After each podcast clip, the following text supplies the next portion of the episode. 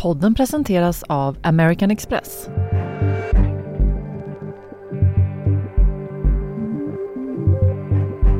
Befarad spridning av omikronvarianten i Sverige. När vardagen började bli lite mer som vanligt kom en ny virusvariant och ställde allt på ända. Det finns antagligen fler fall också eh, där man inte har någon resekoppling. Omikron sprider sig över världen, samhällen stänger ner och rubrikerna svartnar. Australia is this morning facing an uptick in Omicron infections. Jetzt also Omikron. Nightclubs in Ireland are to close over Christmas.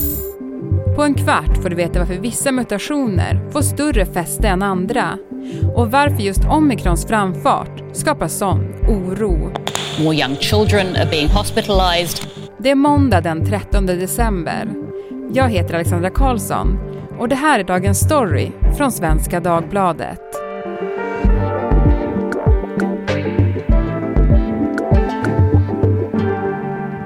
Ingrid Hellander, vetenskapsredaktör här på Svenska Dagbladet. När får vi egentligen veta hur farlig just omikronvarianten är?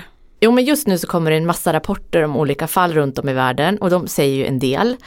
Eh, men för att man ska få en lite bättre bild av det här så måste man studera viruset under mer kontrollerade former under, i, i labb och, och i djurförsök och sådär.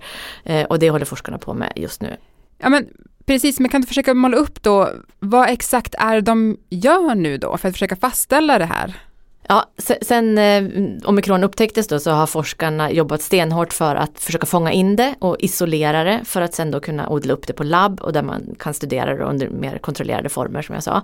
Och det man gör då bland annat är ju att testa antikroppar från personer som har vaccinerats med olika typer av vaccin för att se hur, det, hur de binder till det här viruset och likaså med antikroppar från folk som har eh, genomgått sjukdom och se hur de antikropparna fungerar. För det finns ju en farhåga här att, att eh, antikropps, att antikropparna då inte eh, biter på omikron lika bra som på de tidigare varianterna. Och om ungefär två till tre veckor så tror man att man kommer att ha eh, i alla fall eh, lite bättre data än vad man har än så länge.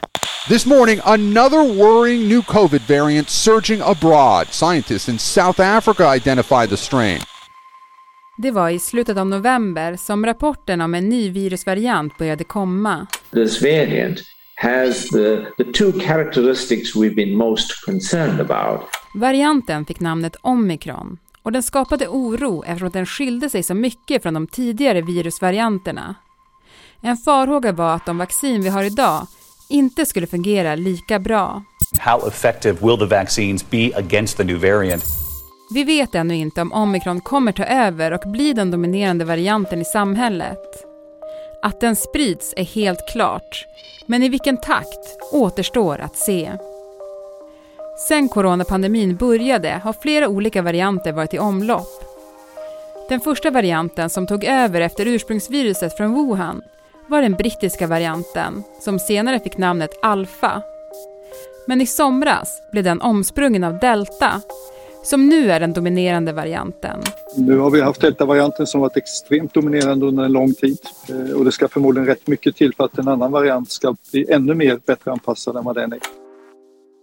Men vad är det som kommer avgöra om då omikron kommer ta över och bli större än delta-varianten som just nu då är den dominerande varianten? Det handlar ju om hur bra viruset sprids. För virus, eh, virus har liksom ingen vilja. Eh, men det enda virus gör det är att det förökar sig och sprids. Det är liksom i deras genetiska, eh, den genetiska drivkraften. Så om omikron visar sig vara eh, ännu bättre på att sprida sig än deltavarianten är så kommer omikron att ta över. Mm. Och vad är det som avgör det då? Ja, det beror ju på. Eh, för att ett virus ska sprida sig så måste det först infektera en människa. Eh, det kan inte leva utanför, liksom, det måste föröka sig i levande celler då i människor i det här fallet. Så du måste infektera människor där det förökar sig och sen spridas vidare. Och det gör det då med människor. Så ju mer människor är ute i samhället, rör sig, träffar på andra människor, kan, kan smitta andra människor, desto bättre sprids det. Och eh, det gör ju att eh, viruset liksom tjänar inte på att göra människor särskilt sjuka sjuka. För att om man blir väldigt sjuk då hamnar man i sjuksängen och ligger eh, inbäddad och rör sig inte ut i samhället och träffar folk. Men så att en, en lindrig sjukdom eh, är bra för viruset för då kan det spridas lätt. Men man vet ännu inte allt om omikron så att det återstår att se hur det funkar. Och olika virus muterar ju olika ofta och jag läste en text av dig där en forskare gjorde en väldigt intressant och eh, pedagogisk liknelse kring hur olika virus då stickar en tröja. Kan du berätta? Jo men det är så här att virus skiljer sig åt lite olika och bland annat då på i vilken form de bär med sig sin arvsmassa. De, måste, de har med sig sin arvsmassa och så infekterar de en cell och i cellen så liksom för, gör man fler och fler kopior av den där arvsmassan, viruset alltså. Och DNA-virus då som till exempel herpesvirus, eh, de har ju en dubbelsträngad DNA eh, sekvens. Och RNA-virus som coronavirus där SARS-CoV-2 ingår och andra virus också som influensa, de har en enkelsträng. Eh, men så när de och om man då tänker den här replikationen som man kallar det, när viruset gör fler och fler kopior av sig själv. Om man tänker att det är som att viruset stickar en tröja. Eh, så kan man tänka sig att DNA-viruset, den, den liksom läser en stickbeskrivning och, och stickar på den här tröjan, alltså viruset. Eh, om den märker att den gör något fel, då kan den gå tillbaka och repa upp och så göra om och så stickar den vidare. Så det blir liksom ganska korrekta tröjor, eh, virus då. Medan RNA-virus, den, de är lite slarvigare och läser den här stickbeskrivningen så bra det går, stickar på för fullt eh, och gör den lite fel så kan den inte gå tillbaka och ändra utan den bara får sticka på. Eh, så då blir det liksom många virusvarianter med ganska många fel. Eh, och eh, det behöver inte alltid vara ett problem för att de flesta, flesta felen eller mutationerna då, gör varken från eller till för ett virus, de bara finns där. Eh, sen finns det en hel del mutationer som faktiskt är dåliga för viruset som gör att det eh, lever sämre. Då, de virusvarianterna liksom försvinner. Men sen finns det en del mutationer som faktiskt förbättrar virusets livskraft. Och det är de som liksom sen när, viruset förökar sig mer och mer så tar ju de över mer och mer och mer. Mm. Så. så det är omikron då till exempel? Ja, precis. Ja, men så just då att, att coronaviruset är ett sånt här RNA-virus, det gör ändå att det är lite jobbigare. Ja men det kan man säga. Det, det muterar ju då betydligt mer än DNA-virus. Och vilket gör att det ändrar sig hela tiden. Det, och det gör ju också att det kan vara svårt att ta fram vaccin mot sådana virus. Och där har vi några exempel. Influensa. Influensavirus är ju ett RNA-virus. Det ändras ju från varje år. Så man behöver nya vaccin för varje år. Eh, och likaså HIV. Eh, det muterar och ändrar sig jättemycket. Och gör att det är jättesvårt att ta fram vaccin. Sen finns det andra saker som också försvårar med, med HIV. Men, men eh, det muterar också väldigt mycket. Mm. Och jag tänker på två andra varianter av coronaviruset som också skapade mycket oro när de upptäcktes. Och det var ju den sydafrikanska varianten som sen då fick namnet beta och den brasilianska varianten gamma. Men de här hör man inte så mycket om idag. Varför inte det? Nej, de kom ju där eh, Eh, klassades ju av WHO som sådana här variants of concern, alltså det är varianter som bedöms ha lite extra risk för påverkan på pandemin och så vidare. De hade också mutationer, mutationer som skulle kunna vara farliga för eh, vaccineffektiviteten till exempel, eller dåliga för vaccineffektiviteten. Two further mutations, E484K and K417T, can be found in both the Brazilian and South African variants. Men eh, som, eh, som faktiskt sen inte tog över, de var inte lika bra som då alfa-varianten som fanns. De var inte lika bra som alfa på att sprida sig så alfa, alfa fortsatte att dominera. Mm. Helt enkelt. Så de, ja, de kvästes. Liksom. Mm. Och det kan också hända med omikron, det är det vi inte vet än. Nej, precis, det, det skulle kunna hända. Eh, vi vet ju inte än som sagt om omikron kommer att ta över efter delta. Det finns flera aspekter av omikron som oroar. Dels har varianten fler mutationer än vad tidigare varianter haft. Och dels sitter mutationerna på rätt dåliga ställen. Omicron has 50 mutations. 32 of those are in the spike protein. Spike-proteinet är centralt här. Det är taggarna som sticker ut på viruset. Viruset använder bland annat dem för att infektera andra celler. Men det är också mot taggarna som de antikroppar som bildas med hjälp av vaccinen är riktade mot. Farhågan är alltså att de är riktade mot samma ställen där mutationerna från omikron sitter, vilket skulle innebära att nuvarande vaccin inte skulle fungera lika bra som de gjort på tidigare varianter. Och sen så har den en mutationer på lite andra ställen också som skulle kunna påverka hur den infekterar celler och så vidare. Så innan man vet mer så, så är det ju jättebra att man verkligen tar reda på allt eh, och så. Mm.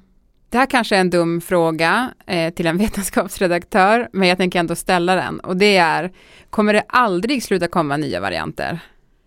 Nej. Nej men det kommer inte. Eh, virus, eh, hela liv, virus liksom livsgärning går ju ut på att föröka sig och när den förökar sig så varenda gång vi hörde om hur den stickar tröjor halvbra så kommer det hela, hela tiden nya varianter. Så egentligen runt omkring oss nu finns det liksom tusentals, säkert hundratusentals eh, varianter av SARS-CoV-2 viruset. Men sen är det frågan om vilka som då faktiskt har mutationer på ett sådant sätt så att det liksom blir varianter som kanske kan ta över. Eh, och eh, ja, det får vi väl se vad som händer framöver helt enkelt.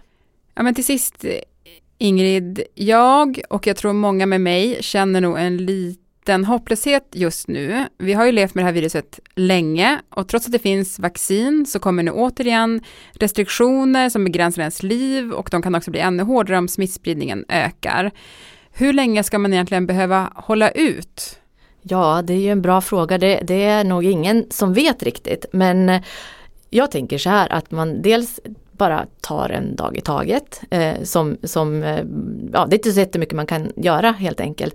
Och eh, nu vet vi inte hur omikron egentligen fungerar, det kommer ju studier som sagt snart. Men om man, om man liksom ändå tänker lite grann i så här tangentens riktning på hur virus evolution normalt sett går till. Vi har ju redan nu fyra andra coronavirus som cirkulerar i samhället som ju alla klassas som förkylningsvirus. Så det är inte en omöjlig tanke att, att även SARS-CoV-2 så småningom kommer att hamna där. Eh, men det vet vi som sagt inte. Och sen ska vi också komma ihåg tycker jag att vi är ju inte i samma dåliga position som vi var för ett år sedan ungefär. Nu har vi liksom vaccin och även om det kanske då visar sig att det har lite sämre effekt på omikron så stora delar av befolkningen vaccinerad, det finns en tredje dos att ta. Eh, vi, vi, är i ett bättre läge nu och vi vet också andra saker som fungerar mot smittspridning och så vidare. Så jag tycker du ska hålla the spirits high. jag ska göra det. Tack Ingrid Hellander för att du var med i Dagens Story. Tack. Venedig, Alperna, Lissabon. Drömmer du också om att resa bort? Med SAS Amex Classic förvandlas dina kortköp till resor och du reser två för en i hela Europa. Ansöker du om SAS Amex Classic nu får du ett presentkort på 2000 kronor till din nästa resa med SAS. För att ta del av förmåner som presentkort och två för en-resan behöver satta villkor uppfyllas. SAS Amex Classic har upp till 55 dagars räntefri kredit. Effektiva räntan är 18,10% vid utnyttjad kredit om 95 000 kronor per år. Den totala kostnaden är 110 021 kronor. Dagens program klipptes av Lasse Edfast. Redaktör var Teresa Stenler von Matern. Och jag heter Alexandra Karlsson. Vill du kontakta oss så mejla till dagensstory.svd.se.